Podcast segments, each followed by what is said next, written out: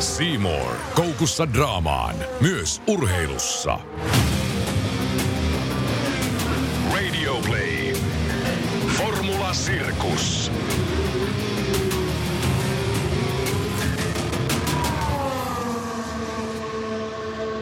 Tästä se lähtee. Formula Sirkus podcast jälleen liikkeelle. Johan tässä nyt hyvän tavaton on niin kauan aikaa vierähtänyt, että on jo syytäkin katsella, että mitä tuolla Formula 1 tapahtuu. Kymmenen osakilpailua 17 on ajettu, eli kauden puoliväli on ylitetty reilusti. Mennään kohti vääjäämätöntä loppua, ja kyllähän tässä nyt alkaa olla lopun ajan tunnelmaa Formula 1. Tulee niin mollivoittoisia kamalia uutosia, muun muassa Honda.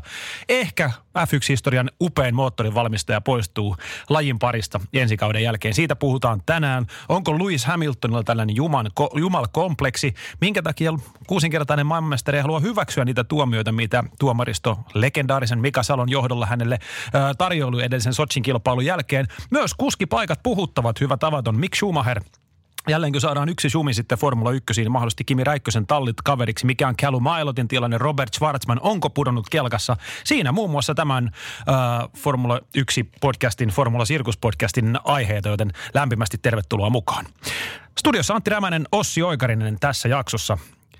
Ei me tänään jakseta näitä tunnareita taas pyöräyttää, koska mä olen despootti tämän asian suhteen, niin voi olla pyöräyttämättä tai soittaa niitä, jos siltä tuntuu. Mutta tänään jätetään soittamatta. Pureudutaan aiheeseen numero yksi, eli Lewis Hamilton, jumaltauti.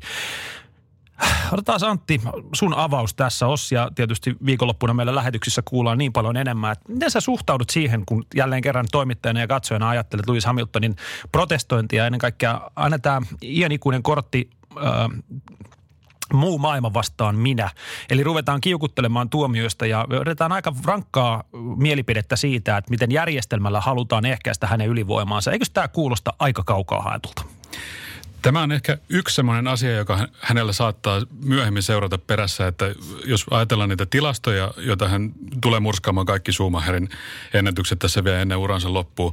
Mutta se on mun silmissä ehkä niin kuin ainoa, joka saattaa himmentää sitä hänen hänen imagoaan myöhemmin, on just tämä, että, että se on niin häilyvä se persona silloin, kun tulee joku pienikin ongelma tai ristiriita, ja hän kääntää sen tällaiseksi aika tarpeettomastikin välillä. Nyt, nyt tulee välillä, nyt tehtiin Roosberg vastaan, muistetaan vaikka joku Malesian keskeytys, niin se salaliittoteoriat, ja kaikki tällainen, mistä hän pystyy vähänkin aloittamaan sen, niin se, se alkaa aina, ja se on jotenkin, se on aika hankalaa seurattava vieressä. Se on todella rasittavaa kitinää aika ajoin.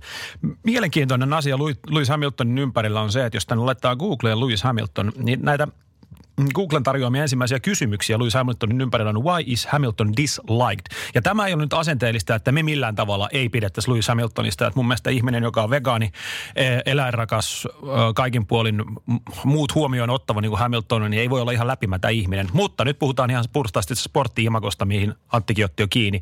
Kuinka ison tahran se olisi sun mielestä jättää Lewis Hamiltoniin jo tässä vaiheessa ja miten tulevaisuudessa?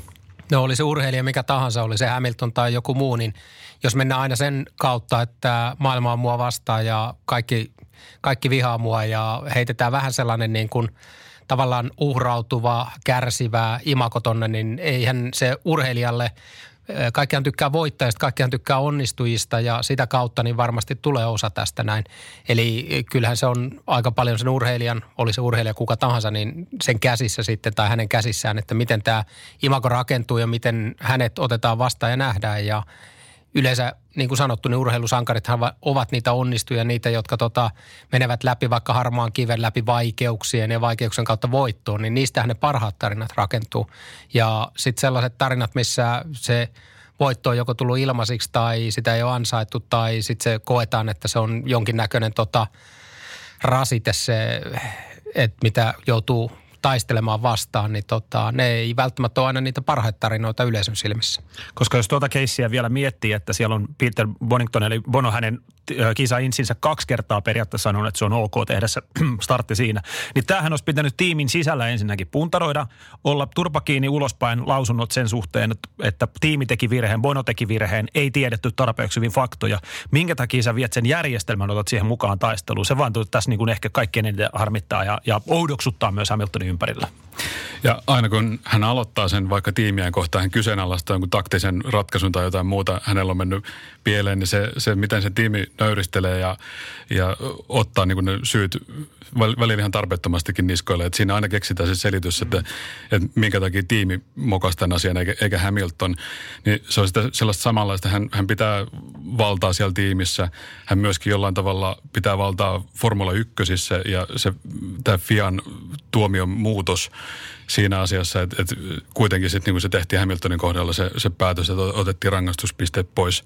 Ja sitten taas sama vaikka brittimedian suhteen, että ne on todella varpalla siellä, että, että ne saa ne haastattelut myöskin jatkossa, että tulee yksi sellainen huono kysymys, niin katsoo kulmia alta ja toteaa, että, että jaha, sä taidat seuraavaksi jäädä ilman haastattelua sitten. Toinen asiahan tässä tietysti on, että oikeastaan Schumacher oli niitä kuljettajia, jotka käytti tätä systeemiä aika pitkälle myös hyväkseen. Eli radios alkoi välittömästi huutoa, jos tarvittiin sinisiä lippuja ja hän tiesi, että FIA kuuntelee kuitenkin kuski radioa ja sitä kautta alettiin se painostaminen ja tietynlainen tota, en sano uhkailu, mutta kuitenkin painostettiin niin kuin FIA toimimaan kisan keskellä ja muutenkin, että alettiin vähän niin kuin luomaan painetta sille suunnalla. Ja se on ollut jo pelin henki aika pitkään tuossa noin, että 90-luvun lopulta 2000-luvun läpi, niin on aika paljon ollut näitä keissejä, missä ollaan koetettu painostaa sitten FIA toimimaan tavalla tai toisella tallin hyväksi, kuljettajan hyväksi ja se on ollut sitä peliä osaltaan. Eli, eli ollaan arvosteltu FIA, ei suoranaisesti, mutta vähän kiertoteitä ja koetettu pitää sellaista pientä painetta myös siihen suuntaan. Joskus siinä on onnistuttu, joskus ei. Joskus se on auttanut kuljettajia, joskus ei, mutta tota, se on ollut osa, osa tätä lajiakin, että kaikki ei ollut ihan sellaisia räikkösen tapaisia, että tapahtui mitä tahansa, niin ei hirveästi sanota, vaan osat on, osa kuskeista on käyttänyt sitä aika pitkälle myös omiin etuihin. Ja tässä tullaan siihen kolikon kääntöpuoleen, että suuret mestarit myös osaa käyttää järjestelmää palvelemaan heidän tarkoitusperiaan. Eli niin kauan kun ei räikeästi toimita mitään sääntöjä vastaan, mutta yritetään vaikuttaa järjestelmään, niin väärinhän se ei ole. Se on eettisesti ja se on arveluttavaa meidän mielestä. Me pohditaan, että onko Lewis Hamilton, voiko hän olla koskaan kaikkein jokojen paras, jos hän alentuu tällaiseen. Mutta hän käyttää järjestelmää toisaalta hyväkseen. No tietenkin hän menee niin pitkälle, kun hänen annetaan mennä siinä. Hänellä on valtava markkina-arvo tuossa ja se on kaikissa näissä toimijoissa, tiimissä, lajissa muualla, niin se, se, se on pakko tunnustaa siinä, että, että hänellä on hirvittävä iso huomioarvo tuossa. Tällä hetkellä siellä ei ole läheskään niin, niin suuri kuljettajia kuin on, mutta se, se tosiaan, se kun se tapahtuu aina, se, se on niin julkista ja sitten taas se menee semmoiselle, että just tämä uhriutuminen ja sellainen, se, se ei näytä kauhean hyvältä. Et Schumacherkin käytti sitä kyllä hyväkseen, mutta hän toimi myöskin todella paljon kulisseissa ja varmaan tiedetä, kuinka paljon hän pystyy käyttämään valtaa siellä. Et jotenkin mä näen ne temput välillä sellaisiksi, että ne ei ole kauhean kunniakkaita kuitenkaan. Sitten kun peilataan toinen rangaistu kuljettaja tuosta osakilpailusta, Venäjän osakilpailusta, tämä podcast äänitetty äh, hieman ennen nyt tätä Eiffelin osakilpailu, Nürburgringin osakilpailu Sochi jälkimainingeissa. Äh, Daniel Ricciardo, en ole niin äh, selkä äh, jotenkin roteena, selkäranka jäykkänä annettua lausuntoa kuultu tiimiradiosta kuljettajana en ehkä ikinä. Eli kun oli saanut tämän viiden sekunnin aikarangaistuksen, my bad, I have to try faster tai vastaavaa. Eli hän vaan itse reagoi siihen, että hän ajaakin sitten kovempaa, eikä ruvennut nyykkimään, että minkä takia, eikä halunnut niellä tätä rangaistusta. Pisteet Daniel Ricardon suuntaan nousi entisestään tuon radioliikenteen jälkeen. Joo, tietysti hän huomasi hyvin äkkiä, että hän oli tehnyt sen virheen ja odotti sitä rangaistusta. Ja niin kuin sanoit, kaksi tapaa suhtautua asiaan, että – A, minkä takia mä saan tämän rangaistuksen, tai B, tiedostaa sen, että se tuli ihan aidosti ja syystä se rangaistus, sitten reagoidaan oikeasti siihen. Ja tota, toi on aina tietysti kunnioitettava, että siinä vaiheessa kuljettaja ei lähde tappelemaan siitä, eikä turhaan niin kuin päätään siitä, vaan sanoo, että okei, mä mokasin ja mä yritän, yritän nyt saada tämän oman virheeni tässä hyvitettyä. Hei, ihmetyttääkö ollenkaan, äh, nyt niin jollakin tavalla tämä vääjäämättä linkittyy arviot ja keskustelu Mm, Honda, Honda vetäytymisestä ensi kauden jälkeen, Max Verstappenin sopimustilanne, kuinka haluton hän on todennäköisesti jatkamaan. Nyt ei olla kuultu sopimusuutiksia taas liittyen Lewis Hamiltonin. Onko tämä teidän mielestä millään tämä vyyhti? Voiko tämä tästä eskaloitua entisestään, että yhtäkkiä Mercedesillä ajatellaankin, että ei se olekaan välttämättä Lewis Hamilton, joka siellä tätä laivaa tulee jatkossa kuljettamaan, vai miksei satsattaisi yli kymmenen vuotta nuorempaa hollantilaisen, jolla voisi olla tälle lajille ja tiimille aika paljon enemmän vielä annettavaa? Voi olla, että Hamiltonin odottelu liittyy siihen Mercedeksen ja, ja Toto Wolfin tilanteen odottelu. Wolf on varmaan aika hyvät olosuhteet hänelle järjestänyt sinne ja, ja se, hän näki, että mihin suuntaan se on menossa se tiimi, niin varmaan tekee oman päätöksensä silloin. Mä en, mä en jotenkin, se tuntuisi hankalalta ajatella, jos se Verstappen tulisi siihen tilalle, koska hän ei ole sellainen, sellainen voi sanoa, tiimipelaaja kuitenkaan siinä mielessä. Tai äh, ehkä hän antaa tulla ulos hyvin paljon sitä, että jos, jos joku asia on pielessä, niin se tulee sitten taas sellaisella – pikkasen erilaisella tyylillä kuin Hamiltonilla. Niin. Mä, mä nyt Antti viisi minuuttia taaksepäin. Mitä me juteltiin just Lewis Hamiltonista? niin, mutta se on, se on just se, että, että Hamilton on pystynyt sen, sen oman ympyränsä rakentamaan sellaiseksi, että hänellä on siinä, siinä mielessä hyvä siinä olla ja se palvelee sitä hänen, hänen tarkoituksia. Mutta se, se Verstappen on enemmänkin se, niin kuin ristiriitoja ympärillä aiheuttava persona, että se on ehkä se, mitä mä tarkoitin. Okei, okay, okei. Okay. Hyväksykö? Hyväksyn, hyväksyn. No, pitkin hampain, mutta hyvä on. No, mutta mä keksin uuden vastauksen sitten, kun tulee taas erilainen tilanne. Niin tota. Just näin. Mutta jos mietit esimerkiksi tätä tilannetta nyt, eli Honda lähtee pois, niin ihan varmasti Verstappenilla kuitenkin on sopimuspapereissaan klausuli, millä hän pääsee tarvittaessa tuosta sopparista eroon, johtuen juuri sitä, että jos se moottorivalmistaja siellä taustalla tai toi valmistajan suorituskyky ei ole riittävän hyvä, niin – sehän olisi suuri virhe Mercedeksen tallilta taas olla olematta yhteydessä tuohon Verstappeniin ja käymättä läpi myös se vaihtoehto, koska siinä vaiheessa, kun Hamilton sanoi, että mä haluan X miljoonaa rahaa, niin pitää Mersun olla hereillä myös tilanteessa sanoa, että kun se pyyntö alkaa menee liian suuri, niin sanoo, että okei, antaa olla, että meillä on tota Verstappeni tuolla olemassa, me saadaan se hintaa X. Ja tota, mun mielestä kuuluu niin kuin hyvää, hyvää neuvottelutaktiikkaa ja kuuluu myös siihen talli pomon rooliin se, että pitää olla tietoinen kuljettajan liikkeestä ja pitää pystyä niin kuin Hamiltonin kaltaisenkin tota, karakterin kanssa siinä käymään läpi näitä asioita sillä tavalla, että ei se nyt ihan järjettömästi maksa. Koska jos ollaan huuttu siitä sopparista, että se olisi kolme vuotta ja sata milliä, niin siitä voi hyvin äkkiä monta milliä kadota, jos lyödäänkin Verstappen kortti pöytään.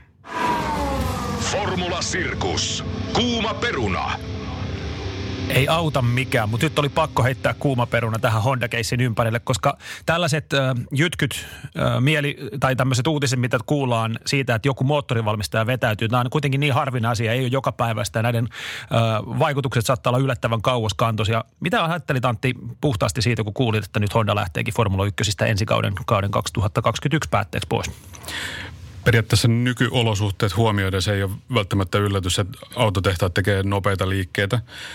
Mutta nyt kun ajattelee, mitä se Formula 1 on mennyt, niin viimeinkin sitä alkanut olla se tilanne, että ne, ne pärjää tuolla ja Red Bullin kanssa pystytään mahdollisesti, jos se, jos se auto pystytään tekemään vielä hyväksi, niin, niin kamppailemaan aika hyvistä sijoituksista, niin se oli taas aika, aika äkillinen liike, mutta Hondahan on tehnyt näitä historiansa aikana aikaisemminkin, mitä se edellinen pyöräys kolme kautta silloin ja sitten lähdettiin yhtäkkiä. Tietty silloinkin oli, oli aika dramaattiset talousolosuhteet siinä käsillä. Mutta muistatko, mitä tapahtui silloin? Seuraavana vuonna Brown Racing hoiti homman kotiin. Eikö se ollut silloin? Kyllä. Ja tota, perust, perust, niin, perustuu aika pitkälle myös siihen, että se Honda-moottori ei ollut kovinkaan hyvä siihen aikaan. Sitten kun saatiin Mersun mylly siihen samaa, samaa autoa ja tietysti tupladiffuusorit ja kaikki muut, niin sitten alkoikin tapahtua aika hyvin. Tota, äh, nimenomaan tämä Max Verstappen klausuuli tai mikä ikinä onkaan on mielenkiintoinen, koska äh, Honda kautta historian on tukenut aika paljon kuljettajia äh, organisaationa, että vaikka siinä on tiimi vahvasti taustalla, niin kuin tästä tapauksessa nyt se yhteistyö Red Bullin Alfa Taurin kanssa, niin kuitenkin Red Bullilla ja, ja Hondalla nimenomaan aika tiivis yhteys tai siis nimenomaan Hondalla Max Verstappenin, ja Verstappenhan oli äänekkäämpiä varmasti kuulo, kailottamaan sen puolesta, että halutaan Honda saada takaisin. Niin tässä vaiheessa tämä moottori, tuleva moottorivalmistaja Red Bullille on hyvin mielenkiintoinen keissi eihän tässä nyt millään mahdu järkeen, että se olisi Renault taas, jonka tavallaan siiven alle Red Bull palaisi. Oltaisiin jälleen kerran lähtöpisteessä numero yksi. Muistakaa, miten riitaisa oli Renault ja Red Bullin välinen ero. Mitä ihmettä, miten, miten tällaisessa sekamelskossa nyt ollaan ja miten tästä Red Bull pääsee kuiviin jaloin? Vaihtoehtona on tällä hetkellä Mercedes, ei tule kuuloonkaan, Ferrari ei tule kuuloonkaan ja Renault moottorivalmistajana. Miten Red Bull tästä selviää? No Renaulthan on ainoa, jonka on pakko toimittaa Red Bullille ne moottorit, jos siellä on tiimi, joka jää muuten ilman. Niin, mutta et, muuten se voi ajatella kyllä ihan niin kuin bisneksenä, että kyllä sitten taas, jos intressit kohtaa, niin varmaan siinä, siinä kohtaa sit pystytään taas olla saman katon alla. Et ei se nyt varmaan niin tuhoutunut kuitenkaan se, se linkki siinä niiden välillä, etteikö siihen voitaisiin palata, mutta tietysti se voi vaatia jotain, henkilöstömuutoksia jossain määrin. Että. Niin, niin, en tiedä mitä Ossi on mieltä. Mun mielestä se linkki tuntuu erittäin tuhoutuneena. Syrjä Labetulla hyvä, että ei kattonut, tai katsoi ylipäätään Horneria kohden ja ei varikolla millään tavalla lämpimästi tämä kaksikko esimerkiksi toisiaan mil, kohdannut tai vastaavaa. Että kyllä se tuntuu aika mahdottomalta, että ainakin sitä samaa serviisiä, millä lähdettiin rakentamaan sitä Red Bullin menestystaivalta silloin ennen hybridaikakautta, että siihen millä, missään määrin olisi paluuta. Niin kauan kuin Renault on tuo tehdastiimi, niin se on oikeastaan pakkopullaa heille, jos he joutuu ottaa Red Bullin ja Alfa Taurin asiakkaaksi. Eli ihan varmasti serviisi ei tule olemaan sillä tasolla, kun voitettiin niitä maailmanmestaruuksia jonkun Sebastian Fettelin kanssa, vaan se hoidetaan vähän pakkopullona pois ja koitetaan päästä eroon siitä niin nopeasti kuin mahdollista. Eli kyllähän Red Bullakin varmasti tiedostaan tämä ja käydään kaikki muut vaihtoehdot läpi, kaikki muut mahdolliset skenaariot läpi. Ja sitten jos mikään muu ei onnistu, niin sitten mennään hyvin nöyrästi Renault luokse, mutta sieltä on yhtään turha odottaa mitään, koska Red Bull on nähnyt sen tai Renault on nähnyt sen Red Bullin kortin ja sieltä on ihan, ihan turha niin lähteä odottamaan sitä, että heille annettaisiin jotain erityistä apua sieltä. No milläs ihmeellä me saataisiin tämä Hondan jäämistö kauden 2021 päätteeksi Red Bullin hoteisiin ja he rupeaisi tekemään omaa moottoria. McLarenhan on esimerkiksi hyvä esimerkki siitä, että vaikka on katuauto, katuautopuolta ja periaatteessa osaamista myös ainakin tuuna, moottoripuolelta tuunaamiseen, ää, niin se on silti aika, aika jotenkin ei, ei millä tavalla tunnu, että se on helppo projekti, johon, johon tiimit ehdoin tahdon haluaa siihen haasteeseen lähteä, eli valmistaa myös moottorin. Mikä voisi kääntää Red Bullin ää, mielipiteen ja kelkan siinä, että he ottaisivat myös tämän vaikka Honda jäämistöä ja rupesi veivaamaan ja vääntämään siitä omaa Formula 1-moottoria? Ainoastaan se, että Honda lähtee siihen mukaan vähän niin kuin takaoven kautta, eli Honda lähtee sitä, sitä tukemaan ja vähän ehkä rahoittamaankin siinä mielessä, että sinne annetaan ne ihmiset ja ne resurssit käyttöön, mitkä siellä on tällä hetkellä. Ei se oikeastaan muuten onnistu, koska ne ihmiset, jotka tekee sitä Honda-moottoria, ovat myös töissä Hondalla. Ja Hondahan aika aktiivisestikin kierrättää näitä ihmisiä, jotka on näissä projekteissa mukana. Eli sitten kun ollaan oltu vähän aikaa katuautopuolella, niin käydään kisa-autopuolella ja taas tullaan katoautopuolelle. Mm. Ja se on osa niin kuin sitä Hondan filosofiaa. Ja nyt jos tämä moottoriprojekti jostain syystä Hondalta menisi, olkoon se välikäsi sitten mikä tahansa muuken tai joku muu, niin menisi sitten Red Bullin hoiviin, niin kyllähän siellä pitäisi varmistaa kuitenkin se, että ne ihmiset, jotka on tehnyt sitä, ne olisi saatavilla. Ja Eli mikään on, oikeasti ei periaatteessa muuttuisi? No mistä se raha tulee, niin se muuttuisi. Koska nyt se ei olisi enää Hondan budjettia, vaan se olisi jonkun muun budjettia. Ja se on oikeastaan se ainoa tapa, mutta se, että onko Honda halukas tekemään tällaisen järjestelyyn, niin se jää nähtäväksi. Mitäs luuletteko, että tämä on myös ainoa tapa, että millä me saadaan nyt nykyisellä moottorisäännöllä yhtään valmistajaa kiinnostumaan Formula 1-projektista? Kuka on niin hullu, että lähtisi nyt kehittämään sitten viimeisiksi vuosiksi, mitkä näillä säännöillä mennään, niin uutta polttomoottori, moottori, poltto, polttomoottorin kautta hybridiyhdistelmää yksikköä. tuntuisi, että nyt, nyt on se väärä aika hypätä mukaan. Että onko mitään teoriaa teidän mielestä, että, että me nähtäisiin uusi moottorivalmistaja paikkaamaan tätä Honda jättämää aukkoa? Volkswagen on jonkinnäköistä kiinnostusta esittänyt. Se on varmaan aika hankala kohta tulla mukaan, mutta heillähän oli aikaisemmin jo tämä, se päättyi oikeastaan tuohon päästöskandaaliin. Et silloin oli se tilanne, että, että mietittiin nimenomaan Red Bullin kohdalla, että, että se saattaisi olla siitä konsernista ö, Audi esimerkiksi, joka, joka tuli sitten moottorivalmistajaksi. Ja sitä vietiinkin aika pitkälle silloin, mutta se katkesi silloin heti, kun tuli, tuli saksalaisyhtiölle alkoi päästöskandaalin myötä alamäki, niin se unohdettiin silloin kertaheitolla. Mutta nyt on myös jotain pieniä viitteitä ollut siitä, että, että siellä saattaisi olla kiinnostusta. Ja tämä ehkä niin kuin kaikki vähän jatkumo, että ne joutui jatkaa Renaultilla pitkään siinä sen takia, että, että siinä ei ollut oikein vaihtoehtoja. Ja sitten Honda otettiin vähän niin kuin sellaisena ainoana vaihtoehtona, että sen kanssa päästään niin kuin sit ykkös, ykköstiimiksi siinä, niin jotain tämmöistä siinä pitäisi yrittää sitten Volkswagenin kanssa. Ainoa vaikea on tietysti, että Volkswagen ja Audi niin tällä hetkellä niin on panostaa kovasti tuohon sähköistymiseen ja sitä kautta niin kuin moottoriurheilupuolikin heilläkin on mennyt tuonne sähköpuolelle. Eli Audi BMW molemmat lopettaa nyt DTM tähän näin ja sinne mennään sitten ajamaan GT-autoilla ja molemmat tai Audihan on mukana tuolla Formula E, Porsche myös siellä ja sitä kautta niin kuin näiden ja tämän konsernin fokus on sillä puolella. Se, että ne yhtäkkiä lähtisi mukaan taas niin kuin Formula 1, niin se on vaikea nähdä, koska muutama vuosi sitten se projekti on käyty läpi ja haudattu. No, ota vaan. Niin se on oikeastaan koko Formula 1 ongelma tällä hetkellä, että Hondan ainakin tämä pääper, peruste siinä lähtöön oli, oli se hiilineutraalius ja se, että siirrytään johonkin muihin. No okei, okay, ne on nyt tehnyt Indikaarin kanssa sopimuksia, että alkaa hybridimoottoreita tekee sinne, kun siinä si- siirrytään niihin, mutta kuitenkin, että jos tämä kehitys menee tuohon suuntaan, niin se on, se on jotenkin hankala nyt, että ne saataisiin sitoutettua sitten Formula 1, ellei Formula 1 sitten mene enemmän sinne kestävämmälle puolelle, mutta se, se on enemmän kuin Red Bullin ongelma tällä hetkellä. Mutta kyllä tämä jotenkin sulkee myös sen Max Verstappen kortin äh, pitkän ajan ratkaisuna Red Bullilla, että jos tässä hätiköiden joudutaan kauden 2000 ensi kauden jälkeen tekemään jotain moottorivalmistaja valintoja ja muuta ja ei pystytä missään määrin takaamaan, että saadaan se ykkös nimenomaan pyssy, ja tässä tapauksessa todennäköisesti se olisi Renault asiakasmoottorina, niin kyllä tämä tuntuu, että Max Verstappenin taivaalla myös Red Bullilla alkaa olla kuljettu. Eli, eli iso katalyytti, että miten taas sitten ensi kaudella tullaan näkemään kuljettajasopimuksiin vaikutusta, eli ihan varmasti ensi kaudella liikahtaa jollakin tavalla isosti. Tiedetään Carlos Sainzin yksi vuosi, mutta ennen kaikkea Max Verstappenin mahdollisesti syytymättömyys ja huono tilanne Red Bullilla, vaikka uudet autot tulee uudet säännöt, mutta kun ei olekaan enää sitä ykkösmoottoritoimittajaa heillä, mikä on ykkösvalinta, niin aika kauaskantoiset vaikutukset tälläkin puolella voi olla kyllä lajille. Joo, niin se, hän ottaa tietenkin vaihtoehdoista parhaan sinne vastaan, että, että jos se on Mersulla paikka auki, niin tietenkin sinne mennään, mutta että, että tällaista peli kuitenkin on siinä, että, että sitten pitää vaan olla siinä tyrkyllä, kun tulee se huippupesti tarjolle siinä, mutta oikeastaan Renault on kuitenkin esittänyt jonkun verran moottorikehitystäkin tässä nyt viime vuosien aikana, että en mä nyt sitä ihan mahdottomana pitäisi, että, että se yhteistyö toimisi vielä. Vaihtaa vaikka Abitepulli johonkin alain prostiin tai, tai jotain vastaavaa tällaista keulakuvaa siihen, niin kyllä se voi äkkiä löytyä se yhteistyö sieltä. Toisaalta joo, että se Abitepullisto kiinnittää yhteistyö, vaan se on enemmän Renon tehtaasta ja jos heitä on kerran potkittu ja huudettu tuolla yleisesti, että tämä ei toimi ja tämä on huono juttu, niin se ei ole välttämättä siitä yhdestä persoonasta kiinni, vaan kyllä siellä on vielä liuta isoja poikia siellä Renaultin johto, johtoportaassa, jotka varmasti muistelee näitä asioita. Äsken äh, taisi olla Antti, joka vai kun sinä taisit mainita Ossi siitä sähköistymisestä ja nimenomaan, että miten VAG-konsernissa koetaan ehkä juuri e-formulatkin se tulevaisuuden sateentekijänä moottoriurheilussa, tai mikä se urheilu enää sähköurheilussa. Mutta meillä on ehkä aidosti oikeasti joku päivä, äh, vaikka yksi podcast-jakso syytä omistaa tälle, että onko uhka vai mahdollisuus sähköistyminen Formula 1.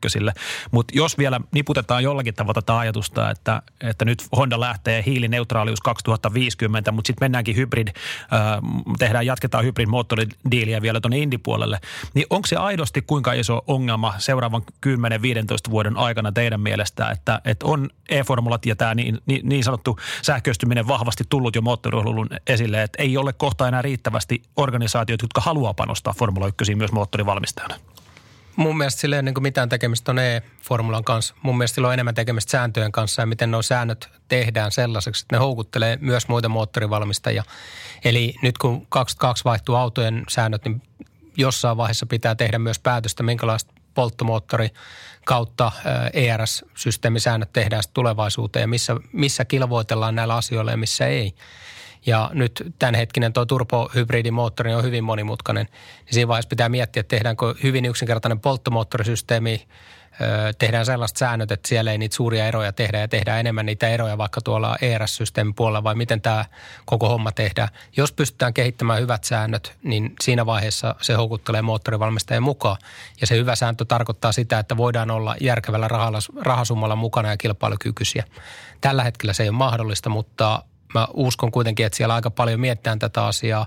Nyt fokus on ollut tietysti näissä 22 auton eli auton rungon säännös, aerodynamiikkasäännös, mutta sen jälkeen se pitää olla se seuraava asia, mitä ruvetaan kehittämään, koska sen pitää olla kuitenkin autovalmistajalle relevanttia sen ö, tekniikan markkinointimielessä ainakin. Ja, ja miten se tukisi automyyntiä? Voitaisiin juuri näin. käytännössä teknisiä ratkaisuja ottaa suoraan sieltäkin. No juuri näin, mutta se, että toinen asia, mikä siinä on tärkeää, niin pitää olla se budjetin koko järkevä ja tällä hetkellä se ei ole sitä.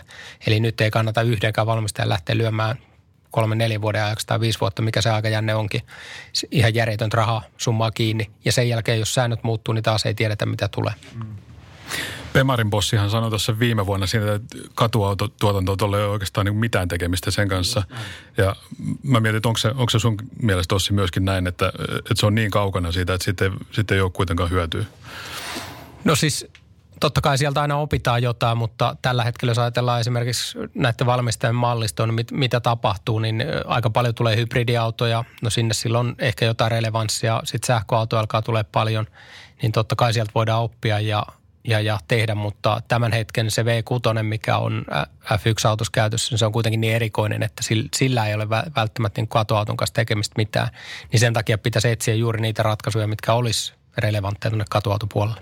Niin ja lataushybrid, kun sä oot luukuttanut muun muassa lataushybridin puolesta, niin ladataanko esimerkiksi äh, tällä hetkellä parhaan auton eli Mercedeksen äh, akut suoraan töpseistä lataamalla niin, että Lewis Hamilton kun ajaa aikaa jälkeen pilttuu sen sisään, niin sen pitää vähän vartti olla latauksessa siinä, että pystytään hyödyntämään tätä katuautosta tuttua lataushybrid-teknologiaa esimerkiksi. Siis kyllähän tuollainen ERS-systeemi, niin sinnehän totta kai tankataan sähköä ennen kuin lähdetään liikenteeseen, mutta se tapahtuu ennen, ennen ajamista ja sitten tietysti ajamisen aikana otetaan sitä liikeenergiaa ja lämpöenergiaa talteen ja siinähän on aika tarkat ne säännöt, mutta ennen aikaa jo totta kai pyritään täyttämään tämä systeemi ja sitten näillä kierroksilla, kun tullaan takaisin varikolle, niin pyritään sitten taas täyttämään systeemi uudestaan, että siellä olisi sitä energiaa käytössä, mutta se on taas toinen ja pitkä keskustelu, niin, miten, joo, miten, miten näitä aiheita tehdään, että siitä voi tehdä varmaan oman podcast-sarjansa. Mutta aika kaukana varmaan vastaus vielä Rämiksenkin kysymykseen ollaan oikeasti siitä järjestelmästä, mitä nähdään katuautoissa.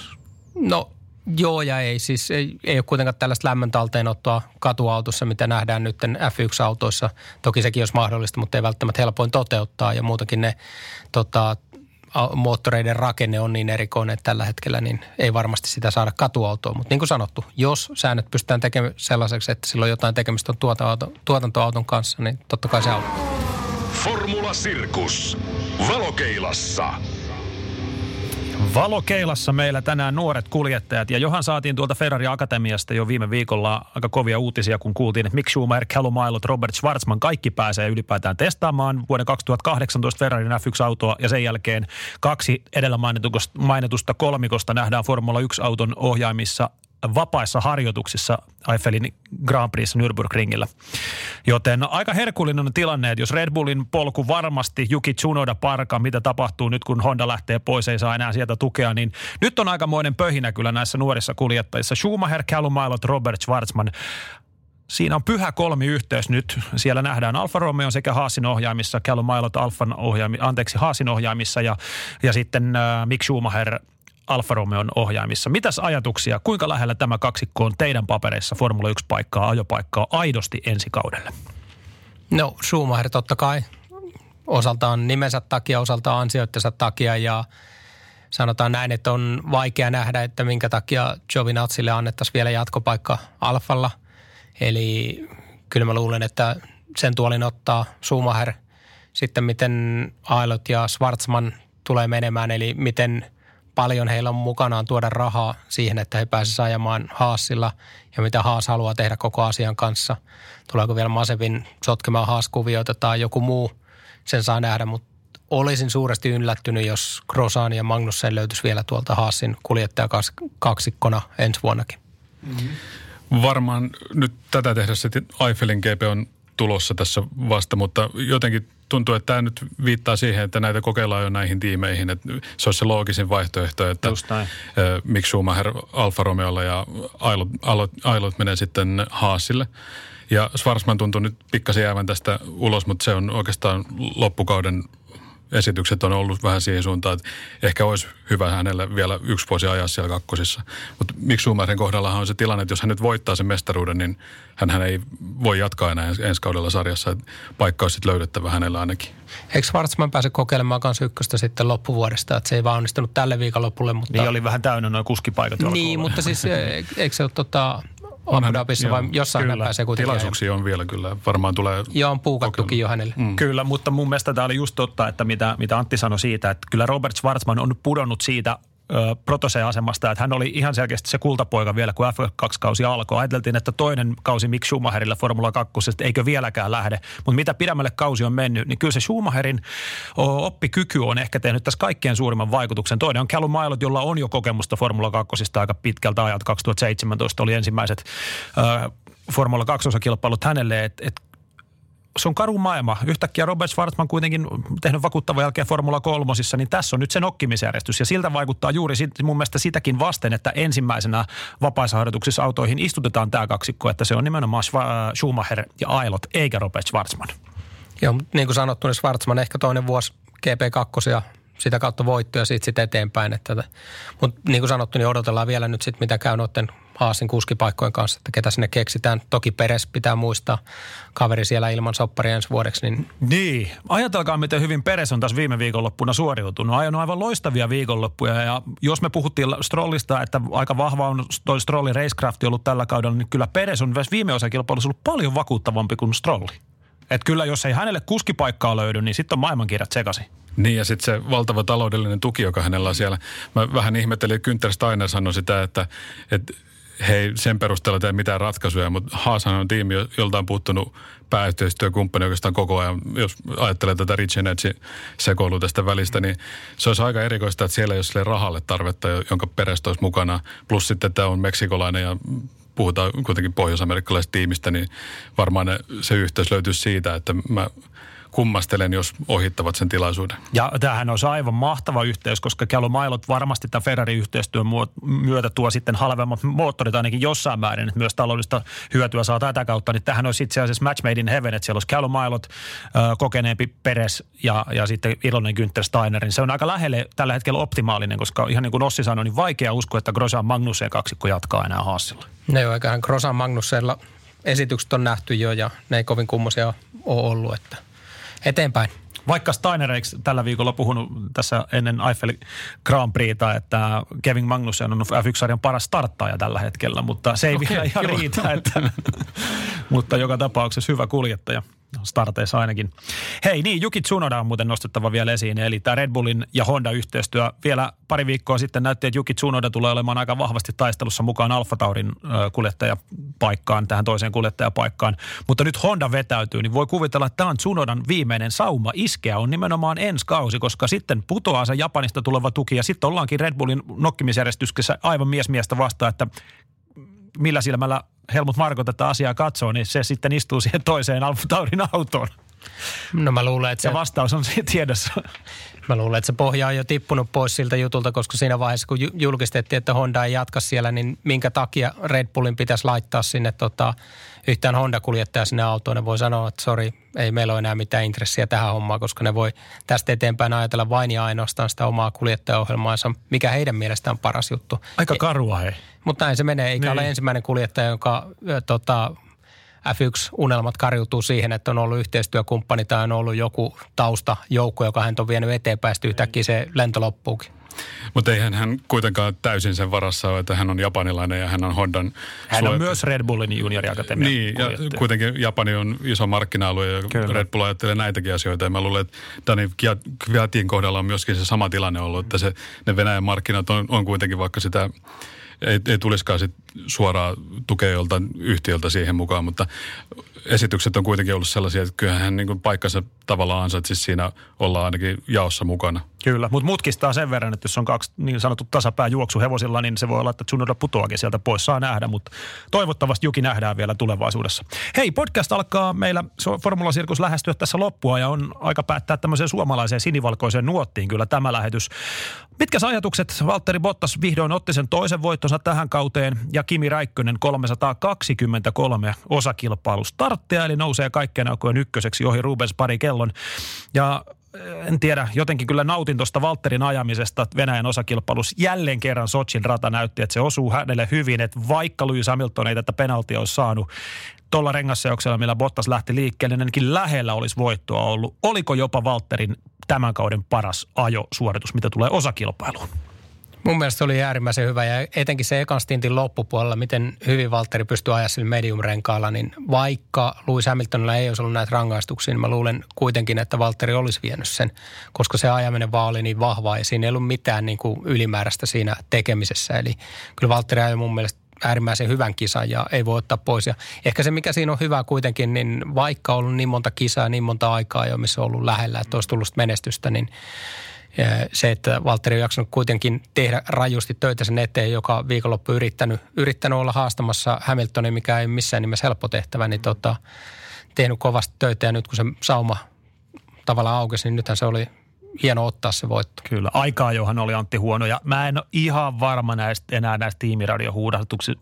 Että mulla ei ehkä ihan enää uppoa se, että aina ollaan ittuilemassa tuolla niille kriitikoille, joita tuntuu aina olevan sit siinä menestyksen hetkellä. Että En, en tiedä. Se on joku tämmöinen paineen purkautuminen. Niin. Nyt oli taas aika pitkä putki mennyt siinä, että, että ei ollut tullut voittoja ja sitten taas kyseenalaistettu häntä siinä. Mutta itse siitä kisavauhdista, niin se on, se on sääli, että se meni siihen, että Hamilton ei, ei ollut siinä haastamassa, koska nyt olisi ollut se tilaisuus sitten näyttää siinä ja ehkä sen takia nämä huutelut tuntuu pikkasen kummalliselta siinä, siinä lopussa, mm. että et kun se ei ole ollut kuitenkaan sellainen, että se, se tuli kuitenkin Valterilla aika hyvin tarjottimelle siinä ja Hamilton oli sitten jo mokannut sen oman viikonloppuisen silloin vähän aikaa jossa, niin, niin ehkä olisi niinku semmoisen tilaisuuteen, että lyö oikeasti radalla tiimikaverin, niin sitten voin voi huudella ihan mitä huvittaa. Mutta. Niin, ja to, faktahan on myös, että kauden ensimmäinen osakilpailuvoitto, eli se ensimmäisen Graaperin voitto Itävallassa ensimmäisessä kisassa, niin tuli myös, täytyy muistaa Lewis Hamiltonin lähtöudut rangaistuksen kautta, että ainakin vähän hiekoitti sitä Hamiltonin menestysmahdollisuutta, että vielä jalat maassa ja otetaan, sille nöyrästi otetaan kaikki aina Gloria vastaan, mutta ei, ei tarvitse ruveta heti nokittamaan niitä kriitikoita vastaan. Mutta mitäs Kimi Räikkönen, kaikkia näykö eniten Grand Prixta kaveri kohta takana Eiffelin osakilpailun jälkeen. Onko meillä hattu pois päästä Kimistä, että edelleen vielä se intohimo ainakin lajia kohtaan on niin korkealla tasolla. Se ainakin voidaan Gloria kyllä hänelle antaa. No kyllähän se on kova numero 323, niin se on aika, aika tota raju määrä kuitenkin päiviä, mitä on saanut viettää noissa kisoissa. Ja sitten siinä on toinenkin homma, että Kim on kuitenkin näin, näin pitkään jatkanut, jaksanut ja on edelleen kovassa tikissä. Että no edelliset kisat kuitenkin osoittanut sen, että kisavauhti – se taistelutahto on edelleen siellä olemassa. Eli toivottavasti nyt nähtäisiin vielä Kimi ajamassa ainakin se yksi vuosi lisää ja miksei, että kaveri on, kaveri on tikissä ja ajaa hyvin, niin olisi kiva nähdä Kimi jatkamassa. Mitäköhän mä mahdoin viime podcastissa varmaan sanoa, että ei missään nimessä jatkaa. Kysy, varmaan riittää tässä. Niin.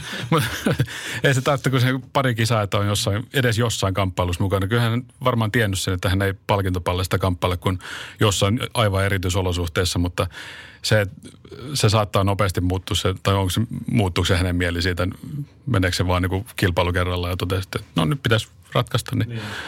Kai me jatkaa sitten. Ja jos niin. puhtaasti ajattelee hänen F1-uransa, sitä, mikä alkoi vuonna 2001, Sauberilla hän jäi Nick Heidfeldille mm, ensimmäisenä McLaren kaudella hän oli hitaampi kuin David Coulthard, että et sieltä 2003-2005 nopeampi kuin tiimikaverinsa, 2007 nopeampi kuin tiimikaverinsa, Lotuksella nopeampi kuin Grosjean ja nyt jälleen kerran nopeampi kuin tiimikaverinsa, niin ehkä tämä on sellainen tilanne myös, joka voi maistua, että et, et ole Ferrari, tämän toisen Ferrari-ajanjakson kautta, kun Kimi ajatellaan, niin hän oli aika huono tuloksellisesti, eli ei pystynyt vastaamaan Fettelin, ei pystynyt vastaamaan Alonson vauhtia. Nyt kun sitä painetta ei ole, niin onkin on selkeästi se ykköstykki taas tiimissä. Mutta hei, ajattele se tilanne, että miksi Schumacher tulee Alfa Romeolle, Kimi ottaa hänet siellä vastaan. Muistetaan, miten hän tuli itse Ferrarille.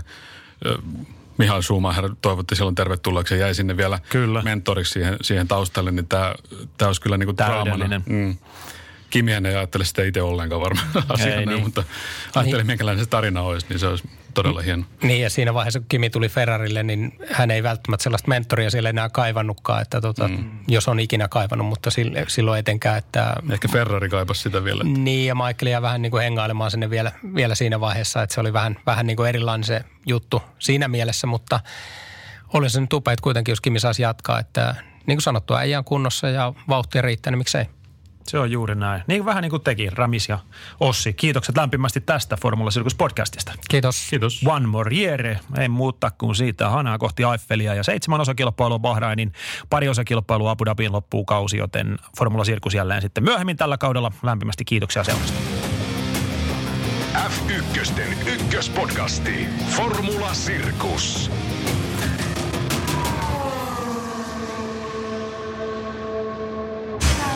Seymour, koukussa draamaan, myös urheilussa.